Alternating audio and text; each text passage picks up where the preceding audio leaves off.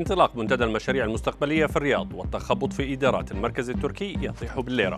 ولقاح أسترازينيكا فعال بنسبة 79% أبرز الأخبار الاقتصادية خلال الساعات الأربع والعشرين الماضية في دقيقتين على العربية بودكاست.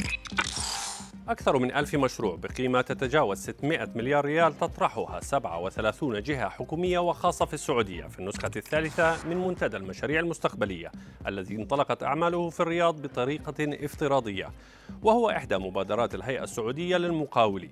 وأكد وزير الشؤون البلدية والقروية والإسكان ماجد الحقيل أن المنتدى يهدف لرفع كفاءة وتنافسية المقاولين لتنفيذ المشاريع. هوت الليرة التركية بأكثر من 17% مقابل الدولار بعد قرار الرئيس التركي رجب طيب أردوغان بإقالة محافظ البنك المركزي. كما تم إيقاف بورصة إسطنبول عن التداول ل 35 دقيقة لوقف التراجعات الحادة. وتعد إقالة محافظ المركزي ناجي إقبال هي الثالثة لأردوغان منذ منتصف العام 2019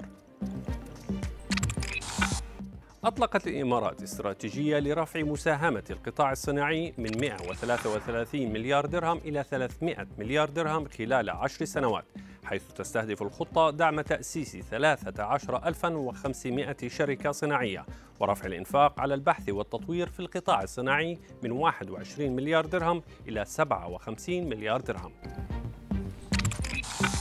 أظهرت تجارب في الولايات المتحدة أن لقاح أسترازينيكا فعال بنسبة 79% الأمر الذي قد يمهد اعتماده من قبل إدارة الغذاء والدواء الأمريكية.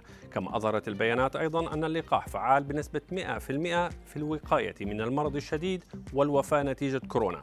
هذا ومن المتوقع أن تعزز هذه النتائج الإيجابية الثقة عالميا في لقاح أسترازينيكا بعد أن تم التشكيك بفعاليته.